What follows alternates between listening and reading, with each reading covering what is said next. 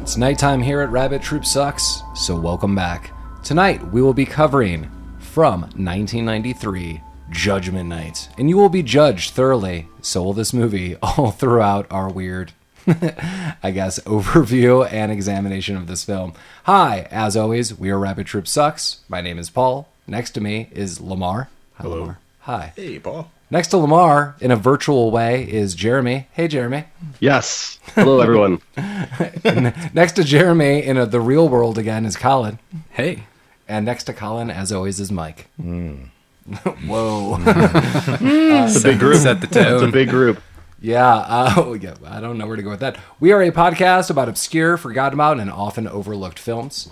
And we're going to be looking at a movie that I know for a fact Jeremy and I have watched over at sleepovers, and I maybe have seen this movie once or twice since then. But Jeremy and I were watching this movie as kids together, and now we're all grown up watching it separately, but talking about it yet again together. Judgment Night. But before I even get into Judgment Night, last time Jeremy was on, a lot was going on. And Jeremy, you recently came back at that point in time from a trip to Switzerland. You should tell us about anything with Switzerland. I definitely want to ask you a million questions. Yeah, it's a beautiful country. It's not even like it. It seems like it's absolutely huge. Uh, I don't know why, because it could fit inside the state of Missouri, probably inside the state of Colorado. Um, but the mountains, the food. Well, the food's okay until you get down into the French part of Switzerland and Geneva, and then the food picks up, in my opinion, spectacularly. Um, but yeah, it's. I mean, it's beautiful, and it's so easy to get around there. We uh, we just took buses, trains, uh, water ferries. Yeah, and uh, I can't. I can't. I mean, I could walk. That I could live in that country. It's just so absolutely beautiful, and the hiking's fantastic. And yeah, I'm sure the skiing would be nice if I could go there in the winter. But uh, I was going to talk about warm clothes. Uh, I know you wanted a Ray Liotta, you know, handmade sweater. I didn't find one for you and the family. No, actually, like I didn't. We packed way more clothes than what we like layers than what we actually needed because by the time you get up to where it is cold, you're you've been hiking so much that you're Oh, like, yeah. yeah. you're like I do not need layers. Like I could have just done shorts and a t-shirt the whole time. But uh, it is what it is.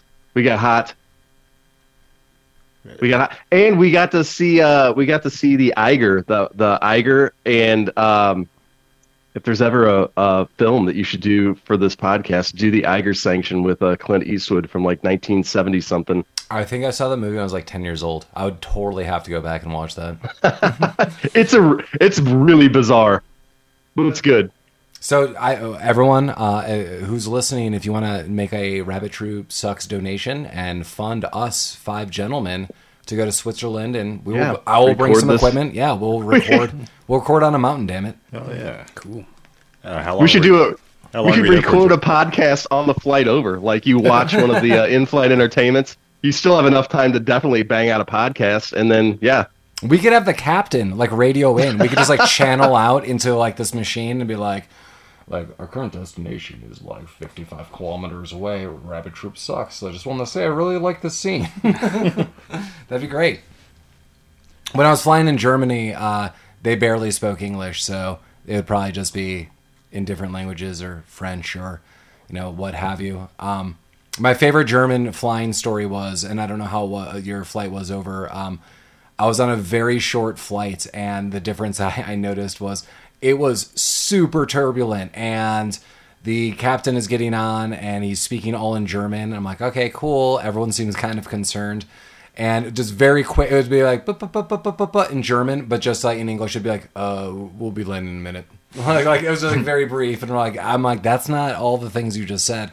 But once it's stabilized, uh, everyone just clapped. Like very polite. Everyone just goes, and everyone was like super happy. And the captain got on and was like, ah, da.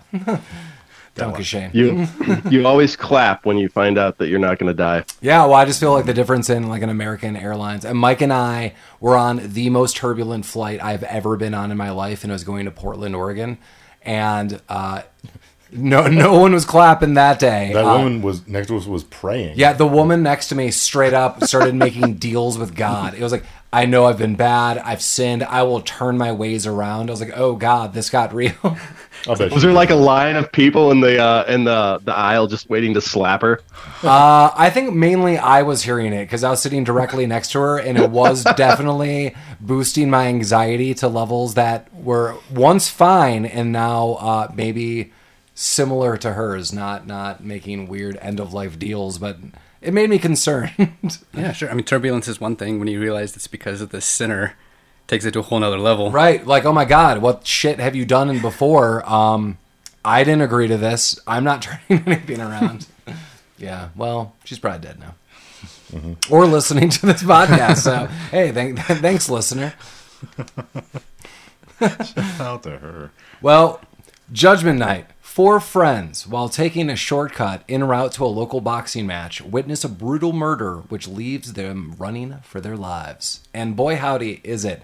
Uh, I kind of know the route that Mike's going to go with this, but I just have to open with this soundtrack is amazing. I owned this soundtrack when I was a kid. Everything about the soundtrack is great. If any of you feel differently, go to hell. I listened to it on the way over here. I also watching this movie. There is one song from it. No, in the I, movie. I, I noted a handful, but you? Okay. it is it is clearly De La Soul and Teenage Fan Club, Yeah. which is an awesome song. Yeah. and they play it, and I do note this. Mike's totally right. Four, if not five times throughout Right. the film, uh, it, that basically became the score of the film.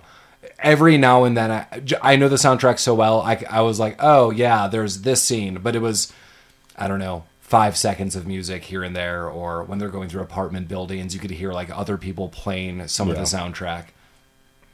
I did like that part where it's, the music comes in through the background, and there's very memorable songs in this soundtrack. Yeah, it, it bangs. Yeah, the soundtrack is great. Oh, Yeah. Also, yeah, Lamar, uh, Lamar, you asked Jeremy, how long were you in Switzerland? Oh, yeah. Sorry, total, total sidetrack. Oh, I was there for like ten days. Oh wow. Yeah, that must have been Yeah. awesome, man. That was not was. Judgment Night. Yeah. Do you think you would rather was cool. be No. left for dead in a city where thugs are chasing you, or go to Switzerland? Which one do you think you would? It's uh, always going to be Switzerland. Yeah, like any scenario you throw me in, would you rather? It's it's going to be Switzerland. Do you think people were Unless- eating better food in those apartment complexes in Judgment Night? no, no, no. They weren't eating better anything in that Yeah. in those complexes. I don't know where they're supposed to be. Some of this is shot in Chicago. I thought they may have uh, were going to say that directly, but I think this is City X in unknown, undisclosed America. Am I am I wrong? I think it's supposed to be Chicago. Uh, In, Well, they say the Bears at the end. in the synopsis, it says it's Chicago. Oh. but I don't think they ever specify. Yeah, in that's the movie. thing. I never once any heard anyone say we are in Chicago at any point in time. Yeah, That's- yeah, there. I bet you. I bet you that was on purpose, just for the fact that there's so many scenes shot in these urban settings where there's a, a complete and total absence of people, which you would not find in Chicago or New York. I, I have comments about that actually. Um, I wanted to note our director Stephen Hopkins did new, do a couple notable things. Um, Lost in Space from 1998. I have never seen this movie. I think Lamar and I watched 10 minutes of this together in your apartment, maybe in 1999. and we're like, eh, let's go, let's move on. Um, Nightmare on Elm Street, uh, Dream Child from 89, uh, and Predator 2, which I thought was a s- Wow. little sweet spot for this for this guy. We got Emilio Estevez, we got Cuba Gooding Jr., we got Dennis Leary, uh, Mike's favorite, Stephen Dorff, the Dorfman. love, love, love some Dorf. Mm. if you want some angry vampires, you get Blade One, you get Stephen Dorff, boom. We get Jeremy Piven. Um, Peter Green is another thug that I'll note that I feel we've seen all throughout. We get the lead singer of House of Pain and Everlast. so we got we got a whole crew in this movie assembled. Um, yeah, For '93, that's a pretty big list of people right there. yeah, Is this the debut for anybody, or I'm guessing they were all pretty Steve- much? well, s- Steven Dorff did, Did you did, use- a movie as a kid, and I, that I watched. I think it's The Gate. Super weird movie. Was it? Did called? you read the trivia on this thing about Emilio Estevez and his uh, like how he basically came in at the very last minute? Oh yeah, like to it negotiated like four extra million dollars or something. take- Yeah, yeah, he was like Wow. like paid way more than anybody else. Yeah, I- because It was Just his name. No, no, I, I- I think I think it was something like they were going to make the movie regardless, but then they're like, actually, no, we don't have star power behind this. but we've already invested all this money. And Emilio Estevez, from what I read, and clearly in Jeremy and I on IMDb, it was like he came at the last moment. Was like, well, you're either going to make it with me for four million dollars, or you're not making this film. And they're like, you have to give him this money. Wow. Yeah. they're like, we we we spent too much. We have Everlast and Jump Around. So How much of that four million dollars went to Charlie Sheen's cocaine habit? all of it. That's what a real stepbrother does. I don't, I, listeners. I don't know what kind of podcast you thought you were listening to, but this isn't Daddy's podcast. this is Charlie Sheen's podcast. Jeez. You're listening to the Sheen. Are you- Is that tiger blood you're drinking? That is Tiger Blood. And it's not. I'm not just drinking it. I'm slowly injecting it in see. different ways. uh, yeah, this movie starts off with you know De La Soul and Teenage Fan Club.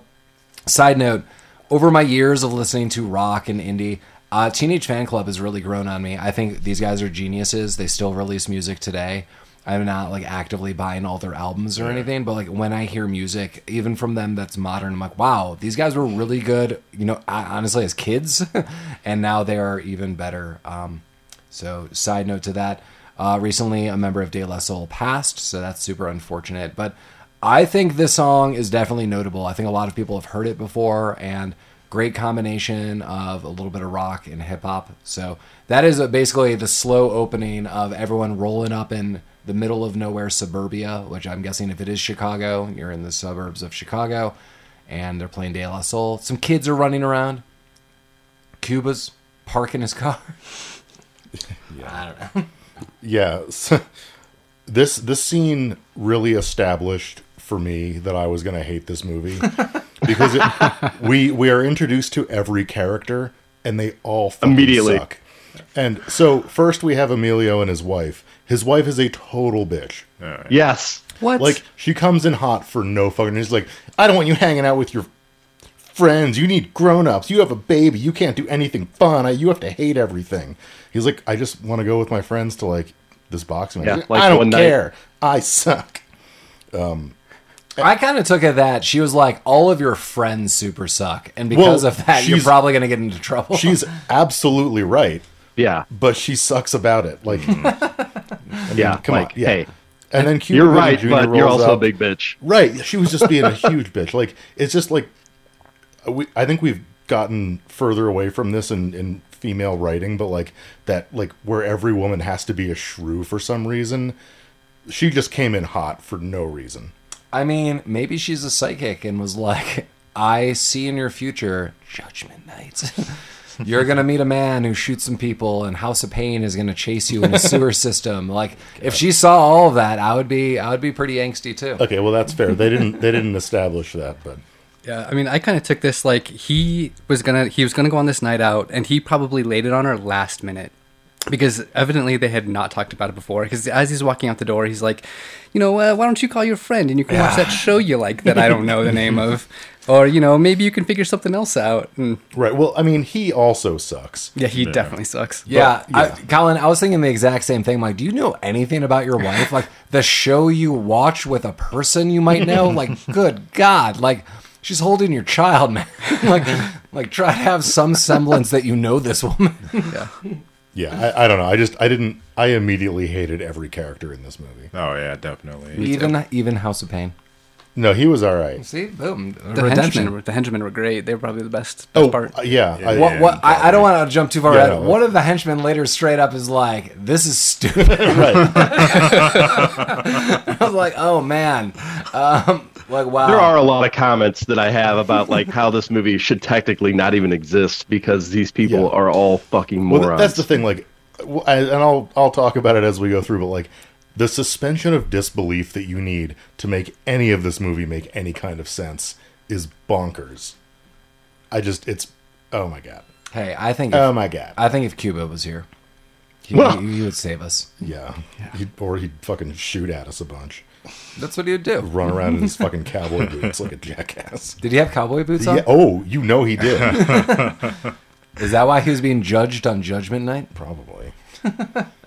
Yeah. So The friends start showing up. Yeah, so so we got a bunch of people. Uh, Frank is Emilio Estevez, as noted. He is leaving. Uh, they've just had a child. The child is three months old. He he clearly doesn't have his priorities straight, according to his wife. We get everyone rolling up, as Mike noted, all at once. Uh, I have no idea what the car is that he's driving. Cuba Gooding Jr. Some kind of It's a Corvette, I believe. Yeah, I yeah, think so. I, I, I, like I literally I don't have a note. I can't even remember it. I just know it's like a red sports car. Um, Ray is Jeremy Piven rolls up in a weird RV. Uh, it's, it's, it's really funny because you know a lot of times when we go through these movies, 1993, he rolls up. He's like, I got this sports TV. He notes uh, he's got the Nintendo with the uh, orange zapper. He's got this insane stereo cabinet, like CD player, double cassette deck. The whole time I was like, man, all of this could fit in my phone right now. all I need is solid speakers and my phone, and I could outdo everything. So that does not add up for me. As a man that has a wife and kids, if I told my wife, like, yeah, I'm going to go to this boxing match tonight with my friends, and one of my friends pulled up in a goddamn, like, Winnebago with, like, a bedroom in it, he's like, yeah, this is what we're taking to go to this boxing match, I would be like, why? Yeah. Why can't we just drive there? Like, oh, well, we're going to drink in here. We can drink in the car. Yeah. like, why do we need this RV? And then it's the, like, it's not even like his RV. He's like, yeah, I told the salesman I'd like to take it for a test spin for the Yeah, night. yeah, because he said he's gonna like buy a fleet of them for a business that he runs, but all of this is fake. He later's like, I don't even have insurance on this thing. uh, I thought that was awesome. I thought this uh, right off the bat. I thought he came off as being super, super awesome. They called him out. They called him uh, the Razor. oh yeah. Yeah, Razor. I Jeremy, I, I kind of agree, but somewhat disagree with you. Um, hear me out. Imagine the RV was like four times the size, and we had a professional driver. Like, if that was the situation, I would have been like, oh, like cool. Like I'm gonna Yeah. hang with my boys and drink and like do stuff. But, But then my wife in the background is going to be like, what the fuck is this? Where are you going? Oh, you're Like, you're, no, don't worry about it. We're just hopping in this RV. I'll be back. your Don't worry drunk about friend stole an RV and you're going to get in it. That's pretty nice. Okay. I didn't get her reaction to that. Uh, Well, what no, did she that's say because to we that? never. it. No, fucking that's see yeah, like it. well, that's they- what a normal human being would say if their husband, like somebody came by, like, yeah, we're just going to a movie tonight in this RV. Well, her her reaction was the oh here comes one of your grown up friends now, Oh, well. super sarcastically. Fair enough. yeah, and then he says I have no regrets, which was really put the nail in the coffin on what the fuck is their dynamic. I want all of you to remember this movie came out the following year after The Mighty Ducks. So this is like a weird turn for me and Emilio Estevez, where I was like, I love you as the coach in Mighty Ducks. I'm like, oh my God, what's going on at any point in time? Like a very, very different Emilio Estevez. But I grew up with Emilio Estevez. I am all about Young Guns 1 and 2. This is not my first turn. Uh, into seeing a movie. I mean, we watched a mo- Lamar and I watched a movie. I actually want to go back. It was like The Boys or something. You and I watched a movie with him and Charlie Sheen, and they just go in on like a killing spree. And it was crazy because Lamar and I were ra- Oh, bizarre. we were wrapping up a night once. It was like one in the morning. It was like, hey, take it easy. What is this movie? And then until three in the morning, we watched this movie. Do you remember this at all? I barely do. Yeah, it's- it's crazy. We're gonna have to revisit that. That was uh, Done. Sheen and Estevez. that was a really long night, but uh, yeah, It was worth it. It was worth it that Lamar has some fragments of that. I'm glad you jarred some memories. Um, that movie does exist out there somewhere. We have to definitely revisit it. Yeah. We'll get there eventually. But we find out Ray is just a real jerk. Jeremy Piven, I assume, is playing himself. Um, Oh, Probably he's- true. yeah, oh, so. God, he's terrible the whole movie. Yeah, th- this dude is. So I know he's really cocky, and I know the Colin's like, yeah, that's Colin cool. but- loves him. Yeah, I but like him here. But this guy, y- yeah, yeah, I'm sure Colin's not going to continuously like him throughout the movie. But even now, this guy is a loose cannon. I mean, he's not casually like sipping a beer. This dude is like openly pouring like glasses of like, Vodka. yeah, like vodka into a gl- a full glass on the dashboard of the RV. Like this is how things are. I'm like, like there's no secret about this. Yeah, with a loaded gun in Yeah. the uh, Mm-hmm. the council. So they're all fooling around, you know. People are. I would gravitate towards that Nintendo. They're watching now the boxing match that's already started because they're in gridlock traffic, and as they're kind of dicking around through all of this, Uh, it's like, oh, grab me some drinks. Uh, no, wait. And we also get Stephen Dwarf uh, jumps in on the RV at the last moment. Estranged younger brother, a wild card. Uh, we don't know what he's capable of. He's clearly the bad boy. Um, and it's been noted that Emilio Estevez had this tough guy, bad boy streak. Like, here's the thing I don't get throughout this whole movie. What is Emilio Estevez's earlier version of himself supposed to be? Like, is he the guy that is like goes to bars and punches everyone in the face? Is he back in the Outsiders? Yeah, I went there. Um, I, I, because He there was, were, he was a severe alcoholic in his youth. That's And all I- just got that's in all a, I'm- sh- a 'cause- shitload of fights. Yeah, because that's all people were saying throughout the movie. Like, there, there's the Frank I remember and stuff like that. I'm like the one who's like fighting for his Frank life. the like- That- I wish Frank the Tank would be in there. Let's get an SNL crossover.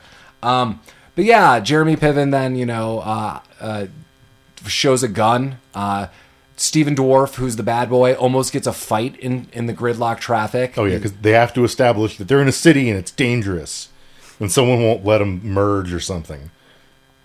I do like that. I do kind of like this scene because everyone goes ape shit crazy real quick, and that driver of the other car back down backs down very quickly.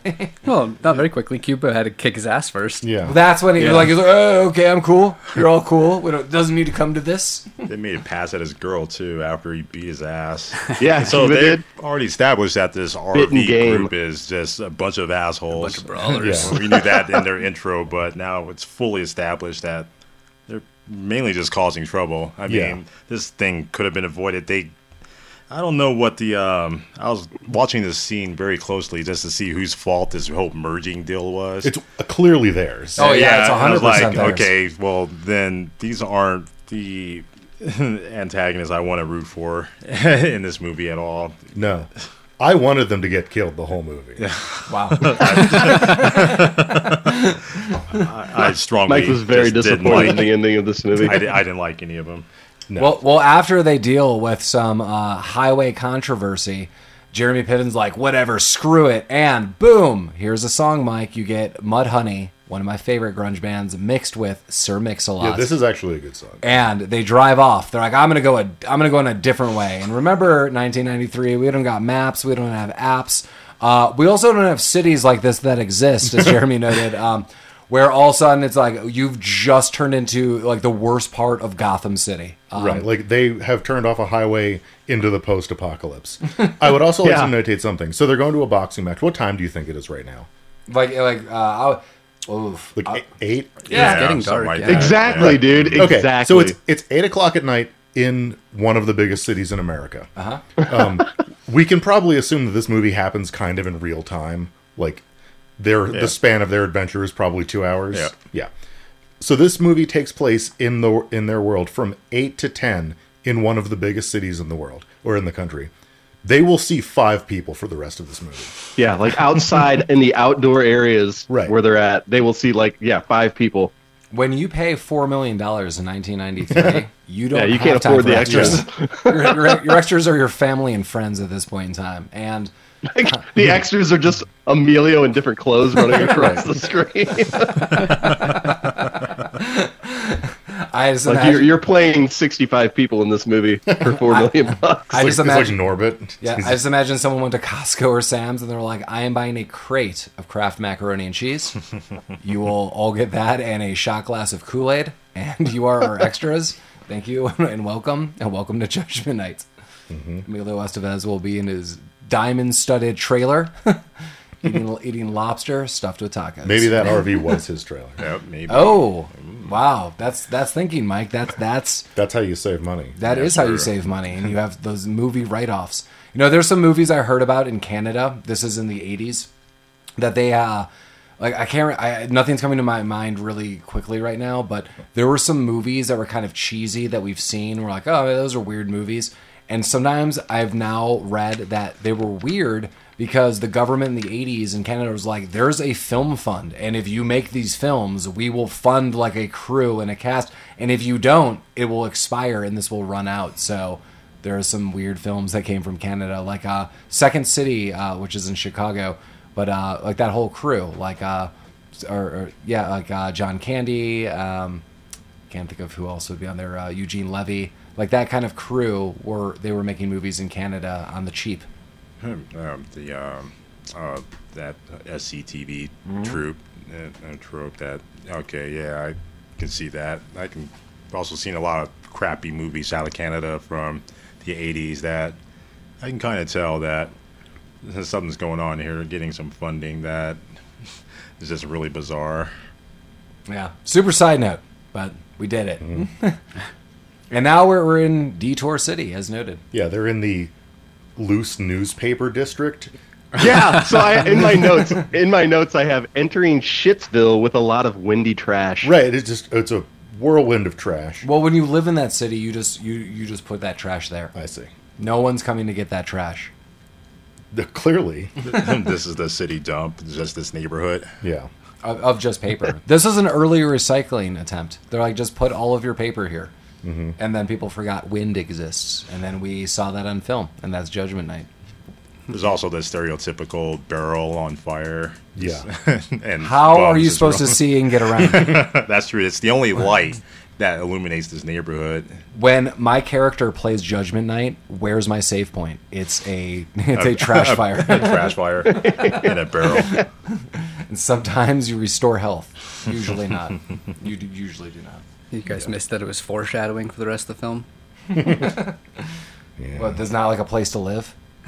If this was anywhere in like Denver, Colorado right now, those places would be millions of dollars. Oh yeah, that's a brewery, a distillery, a used hat shop. trash fire is just you know public warmth. Yeah. Like oh, just a quaint, quaint trash fire. Even our hobo shanties are nice in Denver. Oh yeah, nice and pretty soon. It'll be, Go there to get bike parts or whatever. Uh, oh yeah. so they're driving through whatever, and I think Jeremy Piven's like trying to pour himself another vodka and tab or whatever the fuck he's drinking. He was looking for a map. He was, he was looking for Yeah. a, a map, yeah, because they're he- lost. yeah, they got lost in Because they, 10 they've been minutes. off of the highway for 35 seconds, and they, they don't know where the fuck they are because they're four fucking morons. And they think they hit something, and they probably did. Oh, they did. Yeah, I like this scene. I like when they get out. Um, the RV is still lit, and they kind of pan back with the camera, so you kind of see almost like a diagonal bird's eye view of this. And it's all of them getting out with kind of makeshift weapons, flashlights. Jeremy Piven is not moving at all; he's just drinking more. It's kind of just a cool scene because this movie is super dark. Um, much like I noted for Ninja Turtles, this movie is actually just filmed dark. It's all at night. There's sewers. Um, and so when you see this, uh, everything about the RV is illuminated, but it almost looks like vampires are going to come and get them. Um, yeah, there's a, there's a couple cool camera scenes definitely throughout this. yeah, oh for sure. And this was one of them. There are. And oh, oh, they- no, go ahead. no, no, please. Well, I was gonna say they do hit someone, Mm-hmm. and I'm gonna I'm gonna throw some trivia out there to Mike. Mike, our first movie is tied in that we cr- that we critiqued into this moment. Do you know how? are they in Georgetown? they are not in Georgetown. Is the guy that got hit a guy from that movie? he is okay. Michael De Lorenzo is noted from Fame, Head of the Class, and our first movie, Phantoms, from 1998, and he plays a soldier in Phantoms. Oh, not like a named character. Uh, I think he does have an. Like, he is one of the lead soldiers that oh, like, is he comes like in. Lorenzo or whenever when he- he gets like pulled in by the goo into the? Oh, he sewer? gets good. He Yeah, gets I good. think they Good. will. Yeah, like he was like he was like leading a team at the end. And I remember when we were watching, I was like, ah, I know him from Head of the Class, uh, and Fame. Wow. I'm gonna make it. There's been a lot of references throughout these podcasts ahead of the class. How It keeps coming back. dare you? Are you unaware of our side podcast, Head of the Class? How dare you? Yeah. I asked on Ninja Turtles, and now I could go back because Jeremy's here. You know, in Ninja Turtles, all of the turtles watch all these like quirky shows. W- Uh, Jeremy, what show do you think Master Splinter loved? Do you think w- like he had a favorite show? Master Splinter. Yeah. Like of all the shows in the world, Oh, like which in was the his eight, like, favorite. the, like the eighties, uh, eighties, early nineties when it came out. Like, what do you think he was watching? The boys went to bed. think he- what Splinter watched? I think he was a Family Ties uh, rat. nice. I think he liked Michael J. Fox. Oh, he's probably learning his mastering techniques from Michael Gross, Stephen Keaton. He's like, oh my God, St- Lamar, Stephen Keaton, Master Splinter. Did you Yeah. not see that team up? I did not. That's the fatherly advice that was handed down from Michael Gross to Master Splinter. How about that? We are making history and connections all at once on this show. So I kind of thought he'd be an Astro Boy guy. I, what? I don't even know what to say. I'm just I'm just visualizing this in my head, so all of this is weird. weird like the guy they hit in an RV. Hey, Oh, yeah. good Yeah. transition. Yeah. And Jeremy Piven is tasked with calling 911 on his 90 cell phone, and he does get through and immediately hangs up because he does not want the police coming and seeing anything.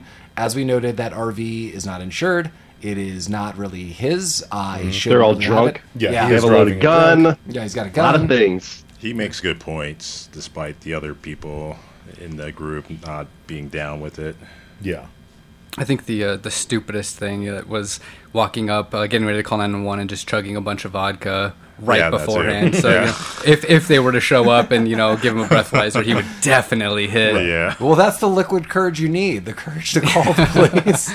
like, how are you doing? I don't know. I would just be like, listen, I was, uh, you know, spitting this from my mouth onto his open wound, his gunshot Trying wound to right here. sterilize it. Some of it got in my mouth. Yeah, exactly. Oh my God. Well, you you you let something out. Yeah, they they take this guy that they hit into the into the bago, um, and it turns out he they did hit him with the Winnebago, but he also got shot, Yeah. And he's got a lot of and cash he's on him. loaded with cash.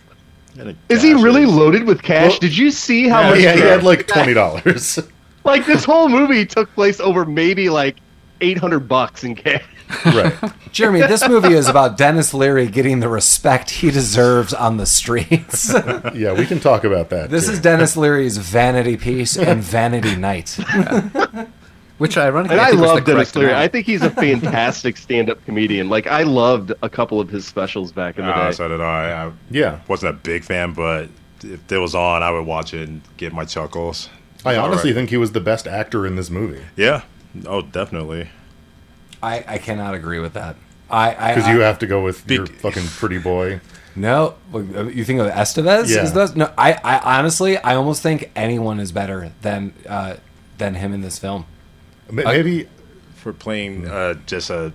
Well, I will get to his personality. He's yeah, just pretty much a psych. Yeah. well, he's playing the same character he plays in every movie. That- he's playing the same character he plays in Demolition Man. I'll take a more in Demolition Man. Uh, I feel the, That's pro- right. the the problem is the director's like you're a stand up comic. I'm clearly making this up, but the director seems like you're a stand up comic. I'm gonna give you a little improv. So a lot of those lines seemed a little more Dennis Leary's throughout the movie. It seemed like here's a few lines, but like say what you think you would have said. Yeah. And he's always got these quirky like one liners that don't really land and it's like that's the stand-up comedian coming out i, I totally agree with jeremy that as a stand-up comedian i think dennis leary is way more uh, like cohesively funny What do you think about his musical endeavors? like like i'm an asshole Yeah. uh, i'm fine with that song when it came out and when jeremy and i were in like junior high and we're like ha ha ha He is an asshole. yeah. Like, don't hates tell old Oh. people. Don't tell anyone I heard this song, but I now know what Dennis Leary thinks of himself.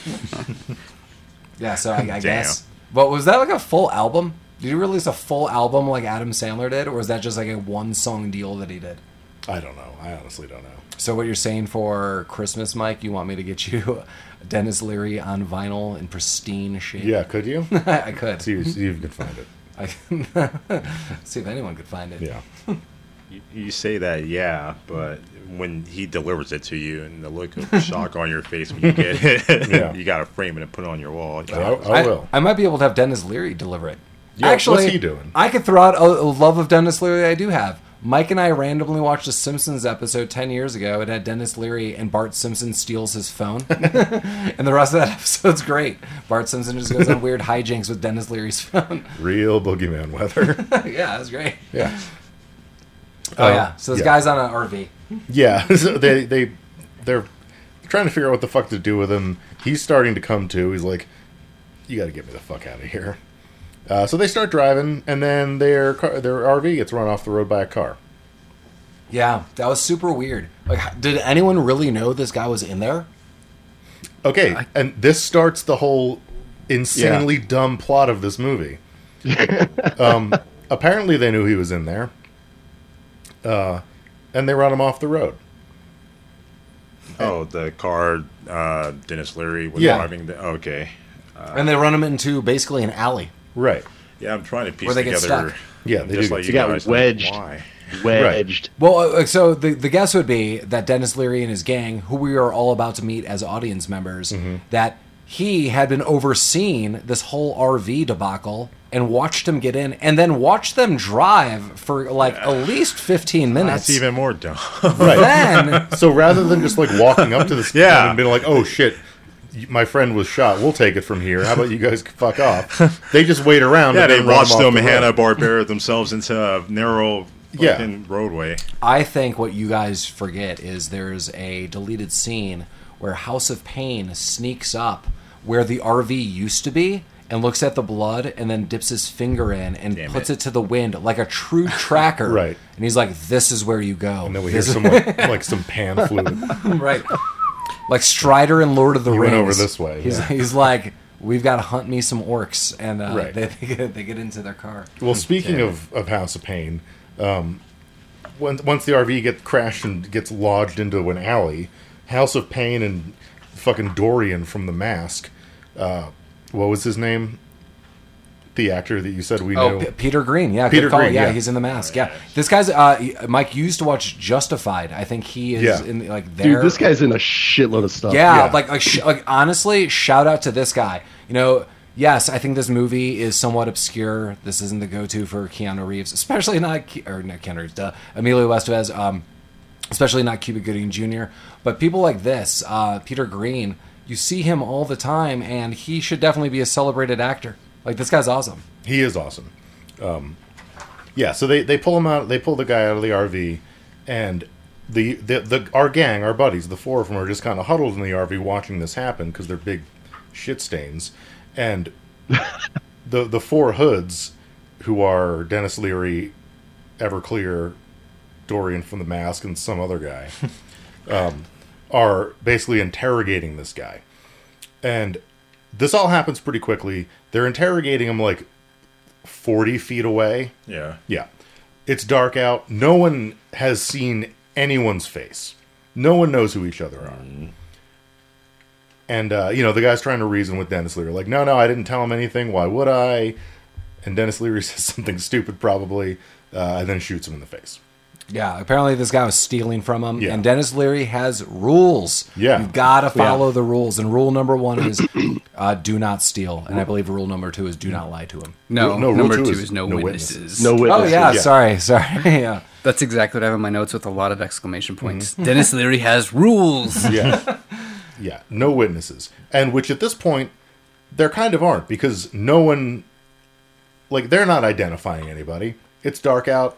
The, the only light is a trash fire a block away. it's a beautiful trash fire. It is. So, like, the four of them could have just fucking left at this point, and no one would have been the wiser. Yeah. Yes, But- Mm-hmm. Well, Dennis Leary would have been out like 800 bucks and this movie wouldn't exist. Correct.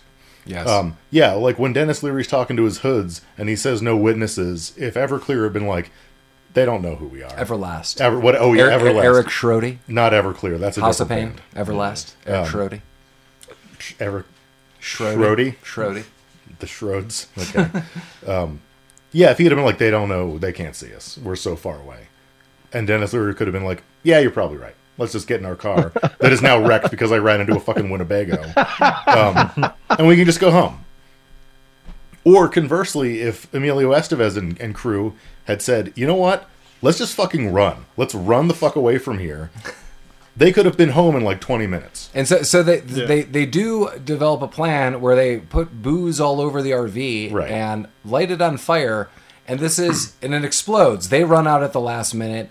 We believe the gun is lost at this point in time. Because they can't find the gun. yeah, the gun's lost uh, in theory, but uh, the group of four, John and Frank brothers, Ray and uh, Mike, all are out, and it explodes. And this is where I'm noting Dennis Leary delivers this in one awful take. shit looks like the Hindenburg. Are you shitting me, dude? Like, I'm sorry, did I cut into your smoke break? Like, good God, man.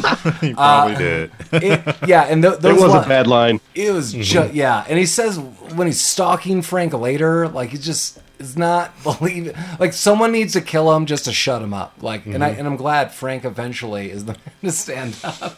Yeah. Someone had to. So here's the other thing. I feel like Paul, if me and you were in any major metropolitan area like Denver, Chicago, New York, and I was like, "Hey, Paul, can you turn around and not look at me for just 60 seconds?" You would, and I'm like, "I'm gonna go hide." You would never find me. No. there is no Absolutely. fucking way that you would find me. And yet, these guys cannot escape. I mean, No. Mm-hmm. That's why we have House the of Pain alternate Tracker. Name of this, The alternate name of this movie should just been like four verse four, and then boom. Yeah. Yeah, Jeremy is totally correct because they book it right to the train yards. Like we're gonna run through these train yards and we're gonna get on some trains and hide. And honestly, this is not a bad plan. Like I, I agree exactly with what Jeremy is saying that you could run and hide, and this is not a bad place to go. There are a million broken down trains in a vast field, and this is just one of many directions people could have gone to. So yeah, like I guess. Th- the story for me, I'm still okay with it right now, sort of, sort of. Yes, I agree that we could have done all these things differently, but where they're going and hiding, I'm like, all right, this kind of makes a little bit of sense right now. But, Sure. but Jeremy's correct. They, they, Dennis Leary and the gang are immediately like, Dennis Leary even says, "I knew I'd find you at the train." so Right. Like they didn't see them run off because they were separated by I know. the Hindenburg the man. Hindenburg. Well, Yeah. a giant Right. flaming RV. They could have ran Anywhere. literally anywhere. Anywhere in the and he world. finds them immediately. They could have been like five feet away in the next building. Right.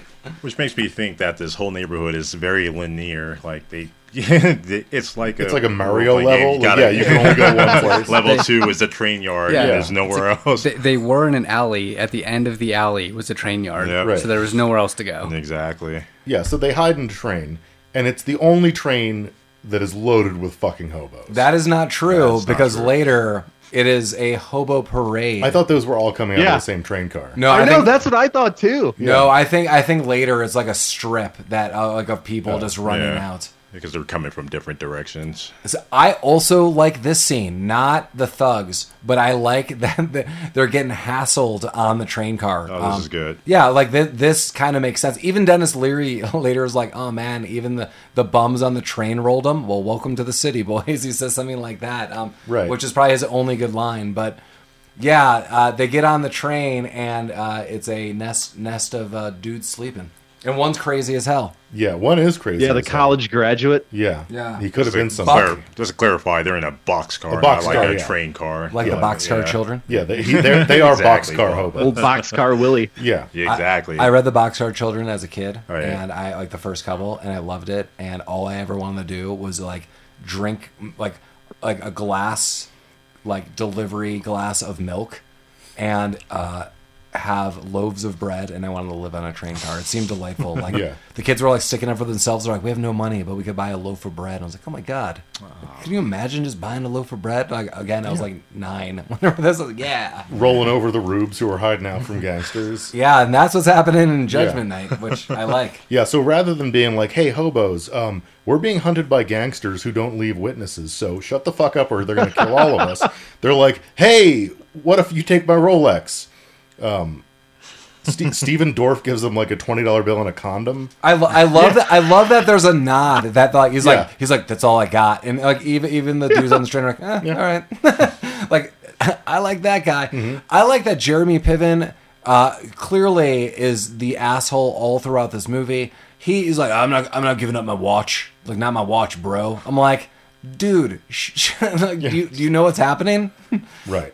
Like you're gonna give up whatever, dude. Like and, and then Emilio Estevez gives up his wallet, Yeah, because which he's is a fucking moron. this is a Yeah. super weird move. I don't know the situation I would ever be in.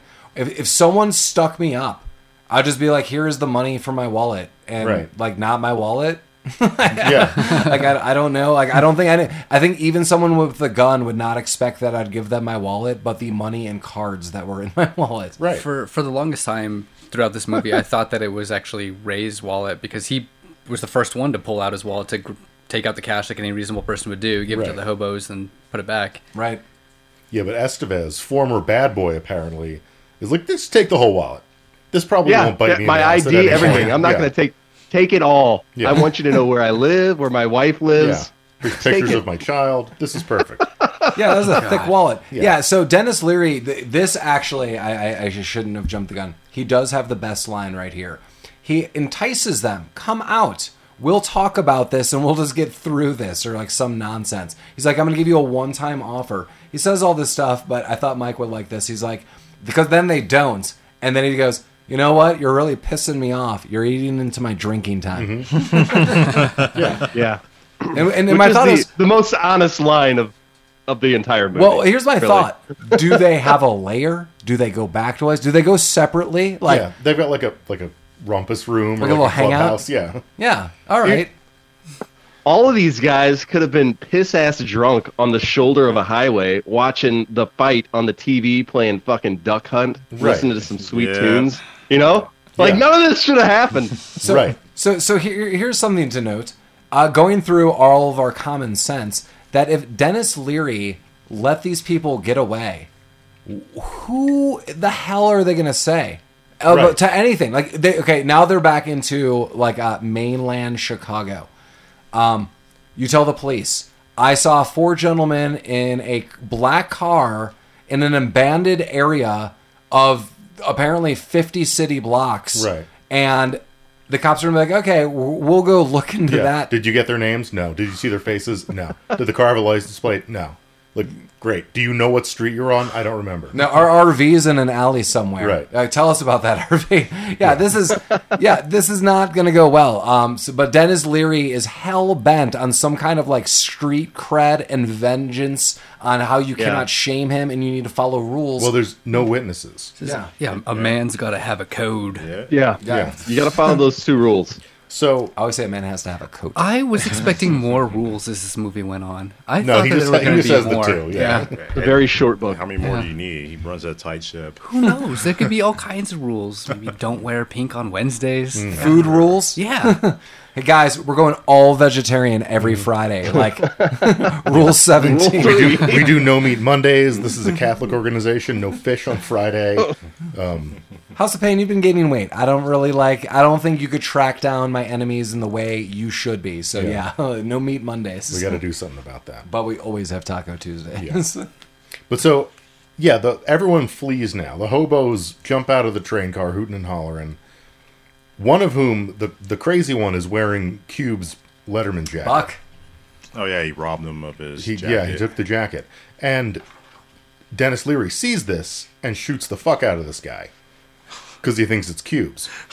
Um, but it isn't, and then he sees that and he's like, "Oh, it's just some crazy hobo." his Do, quote do, is. you, do you remember Cubes' name in this? No, It's it's Mike. Mike. is it? I was wondering if they were going to stick with names and cause confusion or just stick Yeah. with Cuba. I, I actually can't hear it when people say that my name applied to someone else. Wow.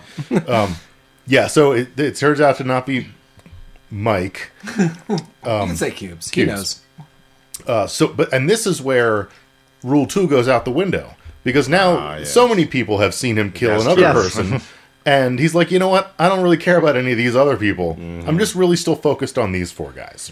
Well, you know, you got to go in order. So those four so guys he's going were to the- come back for yeah, the hobos he'll have later. to come back for all the 'Cause hobos. This is he's like, I, kn- I, I'll find you guys. he's got like I "Oh, found he's these got like a guys, I'll running find you. list. He's like, hey, hey, hey, House of Pain, uh, open up my Google Doc. Keep a note of all these guys. That's a big list. You have Four Yeah. people and Well, then 'cause sixty hobos. he terrorizes 40 people in this movie Yeah, none of All all, of witnesses. whom have witnessed him doing a crime a better witness than the Right. four guys that he's chasing. Ex- exactly like people have seen his face committing crimes he's like not you guys only these four people who don't know who i am that's who i have to chase down tonight I also note, um, so you have this killer soundtrack at this point in time, like like we've noted, like kind of grunge rock and uh, hip hop. But the score of the movie is super Yes. weird. I was watching this with my wife, and she noticed. She's like, "This is like weird spy music. Like the score does not line up anywhere in this movie. Like not with this Yeah. other soundtrack playing. It's super weird." And then I became like very I don't know, like observant of that score, and it is just weird. Like some dude did not do this for this movie. I noticed that when the um, RV exploded, when they set it on fire, the score really came in big. There was actually really good scores. Like almost, I don't want to get on the uh, train of saying it was John Williams esque, but it was Yeah, let's- big. It was big band. Like I didn't expect it out of this movie that was cruising along with De La Soul, and the soundtrack was booming, and all of a sudden, here's this mighty just soundtrack that cuts in for this big scene of a RV explosion. yeah. Interesting. Now we're going to another destination. They're going to j- try to get into an apartment complex. A little before that, they're kind of on the highway. They're doing weird stuff. Dogs are barking at them. But they see a dim, or they're uh, off in the distance. They see a light, and they're like, "Well, we need to run towards it." Like just as as you were all noting, everyone in this room that, uh, like, w- who's living in the city? They- We're not seeing anyone. There's only like two lights. In Yeah, the, they like, see the apartment lights and they're complex. like, let's go Yeah. get help from these lights over there in the horizon. It's like one light in the old apartment building. Yeah, th- th- this upcoming scene too is a little hit and miss for me because there's certain things that happen. I'm like, oh my god, and other things I'm like, this would never happen. Uh, and then bam, back to some killer music, Cypress Hill and Sonic Youth, um, and Nice. that's playing. And they make their way into an apartment complex, like the Good Four, and they're. I like this because this is kind of a realistic panic that they're having. They're knocking on doors. One guy opens the door. They're like, "We need to use your phone." That guy's like, "Go to hell." Like, yeah, He, he gives them the revenge of the nerds, like, oh, you fuck off! yeah, that guy shuts the door. Slams the door.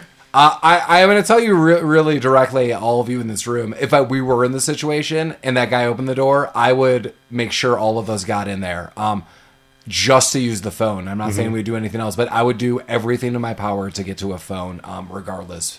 So they seem kind of like, we don't want to bother too many people. Other people have huge gates, uh, gr- gridiron gates in front of their doors. And this is inside. We're inside the apartment complex. And unfortunately, it looks like a woman is taking out her trash, maybe to a trash chute.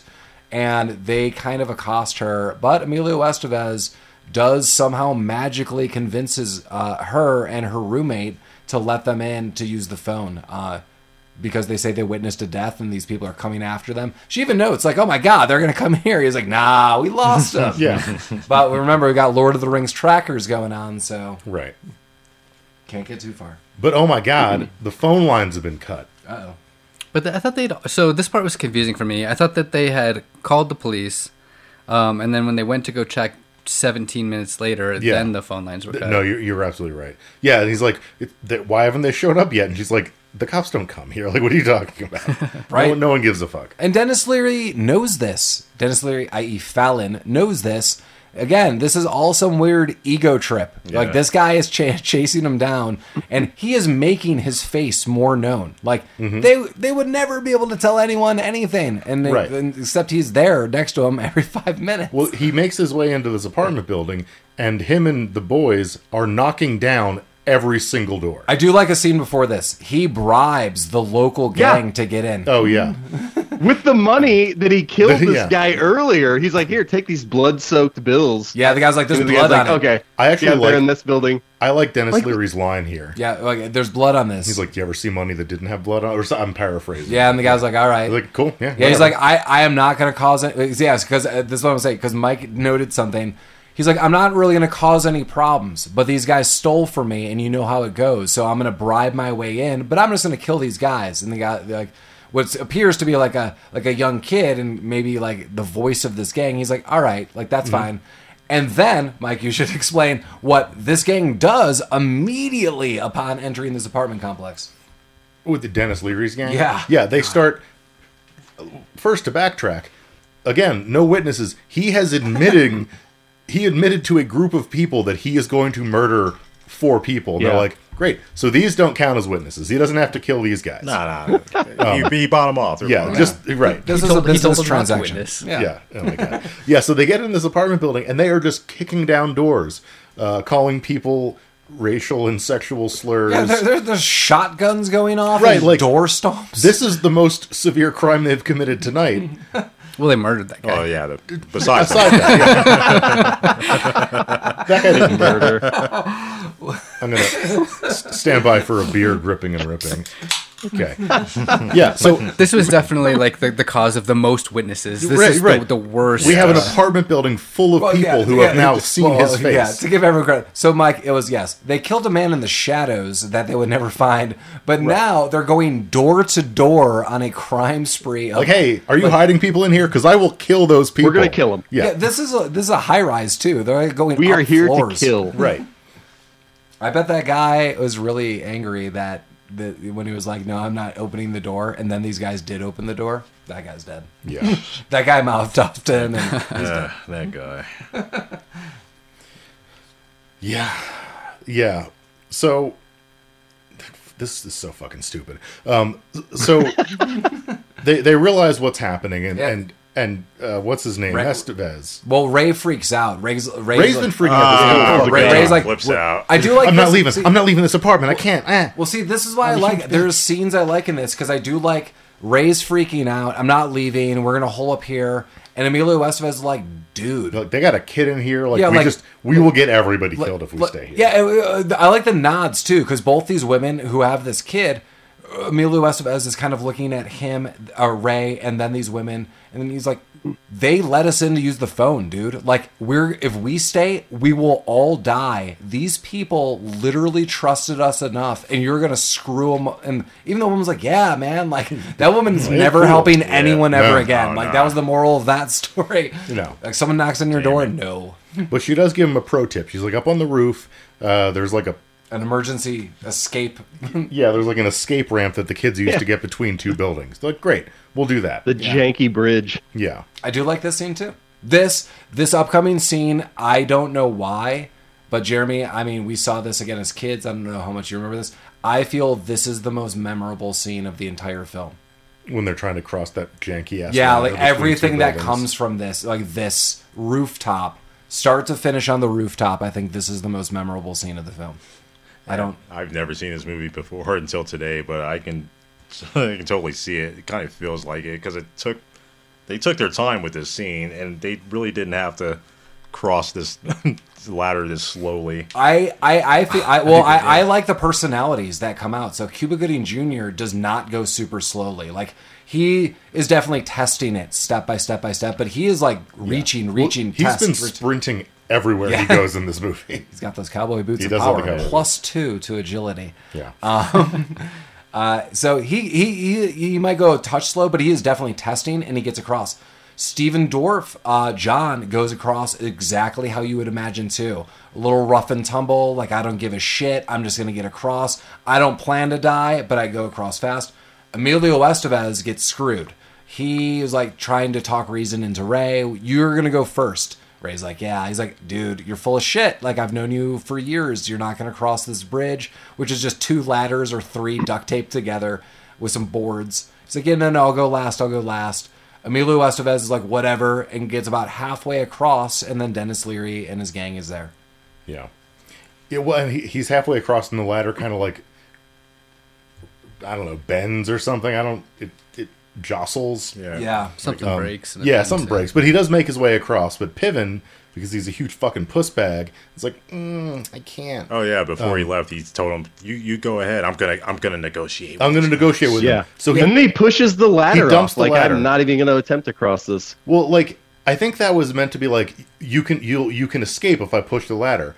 It doesn't work because one, Yeah, no, they don't it's not- fucking yeah. go anywhere, They hang around. They're like, oh, we'll see and how two, this plays out. they're just they're on the top of basically two built. They could just walk downstairs. That is correct. at the same pace. like it wasn't like a chasm or anything. Yeah. I, yeah. I thought that it was more to to remove the temptation to come back for him. Like he he knows that like Well, it didn't fucking work because they just stuck around and watched them. sure, but they're not trying to cross to, I- to Yeah. come back. I took it as Ray is a cocaine, drunken, fueled negotiator. He thinks he's a big salesman. So I think he basically was like, I don't need any of that. Like, not for them to come back on, because I kind of agree that- with the temptation. It's my thought, at least, was not for them to come back, but for him not to have another choice. And then to go to Dennis Leary and be like, this is how man I am. Like, I'm so assured of, that I'm going to give you the sales pitch because that's who I am. Like, you need to listen to me. Like, I'm a big tough guy. And I do like Dennis Leary shuts that shit down pretty immediately. So I, I So- guess And I do like the thugs That- at the moment. That whole Yeah. scene reminds me of the scene from the first Die Hard movie. Oh, when yeah, they're yeah, asshole. yeah. Then- one hundred percent negotiating in his office. Uh-huh. Yeah. yeah, that was awesome. I Hans. totally reminded that. Booby.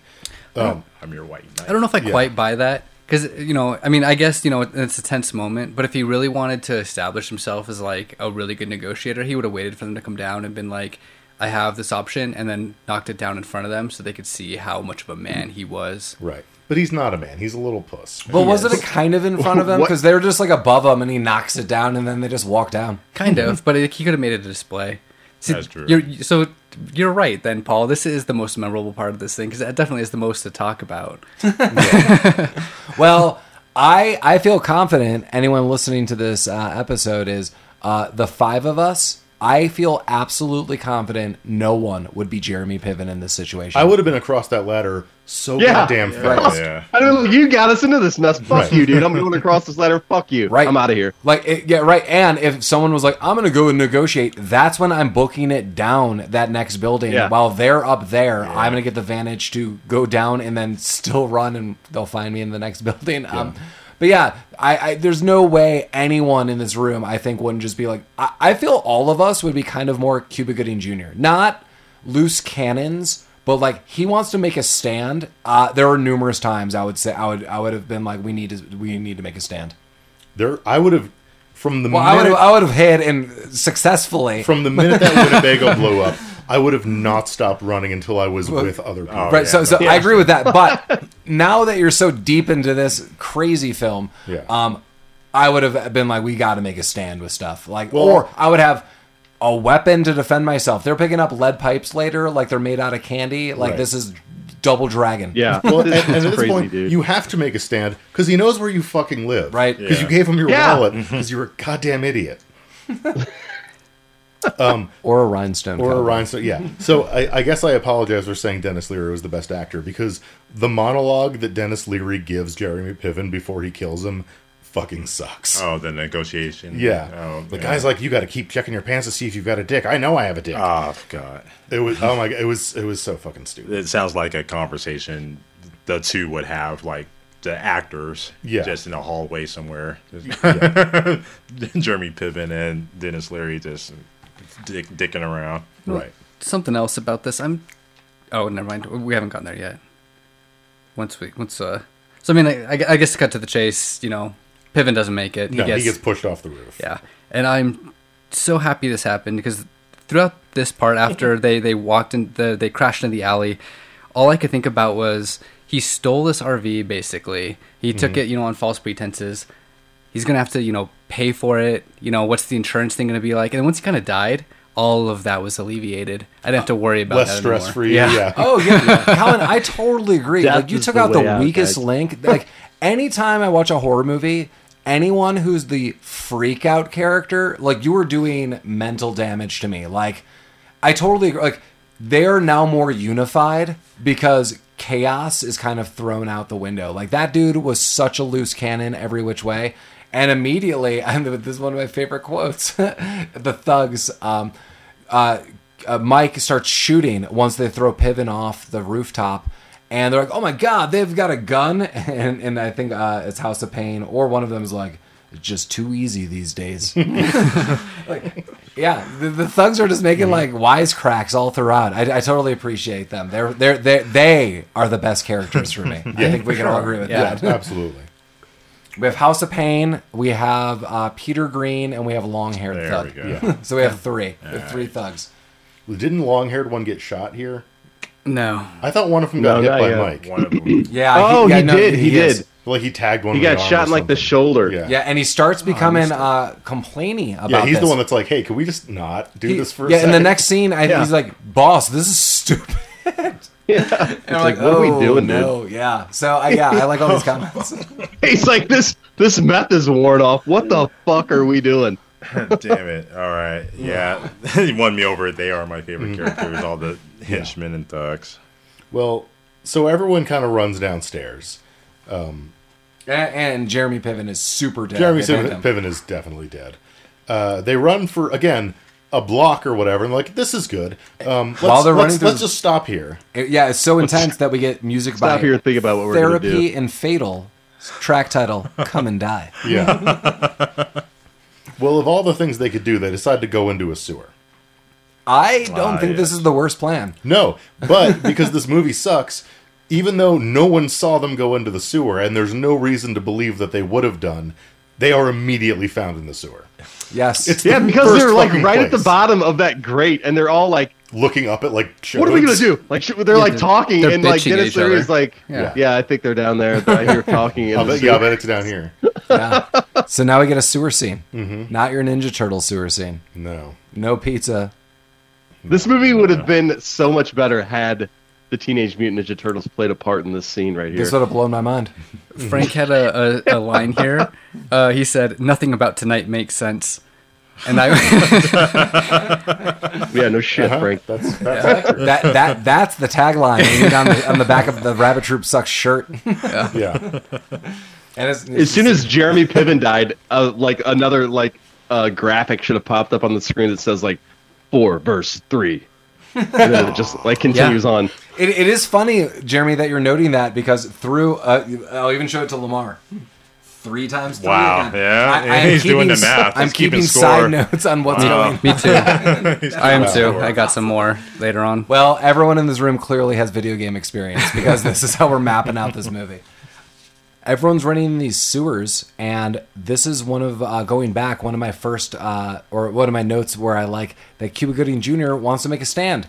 He's like, Yeah. "Hey, we need to make a stand." Finally, somebody does. Right, and then he starts picking up those lead pipes that I was talking about, just dishing them Yeah. out, handing them out. Yeah. This is very convenient. Except for because bad Emilio guys is Estevez like- gets a piece of like wet Yeah, driftwood. he gets like a piece of wood. Yeah. I want to fucking fight these guys with this thing. But also, I don't know if you guys noticed, but they have to watch each other's backs. Do we have each other's backs? Guys, we have got to have each other's Yes, backs. yeah. They discuss having Yeah. each other's backs for 20 minutes. Honestly, I don't blame them because one of them doesn't have their pants. well, I, I guess they, yeah, maybe they should have talked about it more because it didn't stick. Yeah, I mean, so I mean, this comes undone pretty quickly. I like certain camera angles that are happening here. So I understand Cuba Gooding Jr. wanting to take a stand because part of the camera angle you get is there's only one way through these pipes that they went to, and then there's some like scaffolding that they got these pipes from. So when you're seeing this, Cuba Gooding Jr. Yeah, is like, you better have my back. You better have my back. Really looking at John Steve Dwarf, and they're like, okay. But you then get this new camera angle where Peter Green walks in and sees what they're doing from a side tunnel, and I was like, ooh, you guys should investigate the room that you're in really quickly. Well, they, they discussed this. They're like, this room has three entrances. three. We need to cover them. And they're like, yes. But, but then they proceed to not do that. Correct. And just dick around. And there's a really cool uh, photo op uh, that I was going to use here for one of our icons to post, but later the similar camera angle comes up, and then I think that's what we'll use. But you see Steven Dorff's face very close up, but then the side angle of Peter Green walking in, and he can't really see him. It's, it's kind of a weird perspective. Again, they use this later with Emilio Estevez and Dennis Leary. But yeah, uh, Steven Dorff does nothing. Big tough guy uh, is like, nah, I'm done. And sees him Yeah. sneaking in who's about to shoot Cuba Gooding Jr. in the back of the head. Yeah. About to. He's about to shoot him for five fucking minutes. He could have shot him many times. Yeah, he could have killed the whole room. He could have, yeah, he could have murdered everybody. He just stands there, kind of like walking slowly, like maybe I won't shoot him until I'm directly inside of him. Maybe maybe his kryptonite is that driftwood that Emilio Estevez is wielding. Well, he, he gets hit in the fucking face with that driftwood in a second because he does have his back. Kind What- of a running theme of the movie is uh, henchmen and bad guys not really doing anything. Yeah. And getting punched by good guys. Yeah. Yes. Oh yeah, and uh, where's the long haired thug right now? He's oh, in yeah, a different he- yeah, tunnel. oh yeah. So so they fucked up because as soon as Cuba Gooding Jr. was like, "Hey, we we need to make a stand here," uh, Dennis Leary's like, "We need to split up." Yeah. Yeah. Yeah. Classic D and D Yeah. era. They went a different route there. Yeah, well, uh, they kill Peter Green. Yeah. Um, Cu- Cubes shoots him. I mean, good. Like Yeah. I don't know what anyone's hesitation about this would have been. So No. now we're in a more realistic sense of what pro- probably people would do. Right. And I think this is the best line in the movie, where basically he had a, "You're you're not gonna shoot me."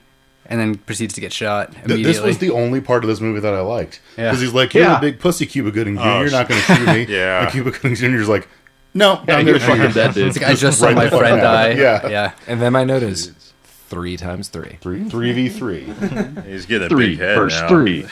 Yeah, I mean, they're Yeah. shooting Eastlaw like, yeah. Yeah, Cubes goes a little little crazy. yeah. at He this one. starts to lose it a little bit. and is really pissed off that uh, that uh, John froze. Yeah, So Yeah. then they run off yet again, yeah. They they climb up a ladder. and mouth, and then uh, we get a pan back to uh, the long-haired thug mouthing off to Dennis Leary. It's like your best friend's dead, bro. He drowned. Oh my god. Oh no, he's like you, you shot and you let this happen. And then, uh, sorry, Dennis Leary then punches him in the face and drowns him. and then Ah, yeah. uh, House of Pain. Uh, this is what I like. He's like, uh, yeah, boss, I think he's dead. or he's like, he, he's not getting up, boss. Because uh, Dennis Leary goes on another weird vocal rant Ah, about it's a stuff rant. while, while he's drowning him. And I, I don't write down any of his And rants. Yeah, right so down it's here much is better, like, too. keep talking and talking and while he's drowning him. Paul, I think you alerted it to it- uh, alluded to it earlier about the henchman being like, uh, "We could just leave right now. We don't have to do any of this." And I think that was actually right before this Yeah. guy died. Oh, that was when he's like, this is stupid. Yeah, Yeah. like "Can we just go? That, that's yeah, that's where it happened. Dennis, this sucks. Yeah, so they they climb they- now two v three now Three v two. three v two. Um, they climb out of the sewer and Trying to im- get on a bus. yeah immediately and I would have not let them on this bus. Have you seen Quick Change? Yes. Yes. Well, I, I was in the room where Mike saw it the first time. Lamar, you remember they tried to get on the bus in quick change? The driver's like Bill Murray, uh, Gina Davis. the bus driver's like, you need exact change. He's like, I will give you five hundred dollars right now. and like they're they're about to be killed. This is what this reminds me of, where they're running down uh, the street and they're like, ah, the bus driver's just gonna pull over in this shit town uh, that's like clearly hypothetical nowhere in U.S. And one bus goes through, and she's like, not a chance, pal. And then Cuba Gooding Jr. shoots at the bus. yeah. Uh, That'll show him. That'll show him all. in credit to the bus driver, these guys they didn't make the bus stop. They're chasing it, yelling. They're covered in sewer poo. yeah. I love sewer poo. Yeah, and this bus driver's like, nope, which was the right choice because they Goddamn shot at sewer her. people. right. But also, Fucking sewer people. so here, here's what I would have done. Like this bus is going to a place. Just follow it. Just run after the goddamn bus. Never stop running because immediately they're like, what we should do is stop running and we should hide in the only place around here with lights on because they'll never find us there. but but just remember, I mean the one- well, I mean all of this is like these decisions are dumb. But Mike, just remember, uh, and I don't know if we did a great job expressing this to any listener. Dennis Leary has his wallet and is called out. Uh, Oh, yeah. I know where you live. yeah. Like, Yeah. And with that, I feel I would have to make some kind of stand because this guy's like literally telling me he's going to my house and killing me one way or another. Right. Well, he's like, hey, I'm, you know, your wife is pretty. I'm going to murder her. Yeah, well, he says that later. and That's- also that- your that's- child. Yeah, he says. well, that, that yeah, that's all at the end. But that's So throughout af- the movie. yeah. So- After the bus, they're like, "All right, we missed this fucking bus. What are we gonna do?" This place that they run into next. What the hell? Jeremy, is thank you this so place? much. Yes. This Thank I, I I told my wife this. I was like, "What did you think this is?" So they run into this place that has a diner, Yeah. like fried chicken. And It's got like- everything. and soda. But then there's you know a grocery component, and then they go downstairs, and then there's like workout equipment and TVs. And my Yeah. wife was like, "I think they're at a massive flea market," and I was like, "Oh." Well, I I, think it's a strip mall. I thought it was Yeah. Maul. Yeah, mean, some some kind of combination where where they have kind of their final battle is a room full of old style cases and glass. Where do you buy your glass? I also took note of the old stuff. Yeah, Also, this is a desolate area with tenements. This is not a place where you're gonna find like a multi-purpose right. mall. Well, it's also nine o'clock at night and fucking no one's here. They're still, yeah, in- it's they're still open. in this It should still be neighborhood, yeah. I, I don't know where all of you guys get your watermelon and glass, but I, I get I get melons, glass, and etc. from this place. From Melon's Glass and etc. right, That's the I- name of the place. Or I can, it could be uh, from Parks and Rec, uh, meat and stuff. That's where I get my meat and stu- all my stuff. Yeah, there should be literally thousands of people around them right now. Yes, correct. Yeah, but they they run into some some se- ah some security guards. Sorry, Well, taking a drink. fir- first of all, they break the glass to get in because, like, if we break the glass, the security guards will find us. Oh, yeah. So they do that. and they're celebrating, which is a good move. Yeah, they're, they're screaming. They're trying to get Right. attention of the guards. Yeah. Kind sure. of a good move.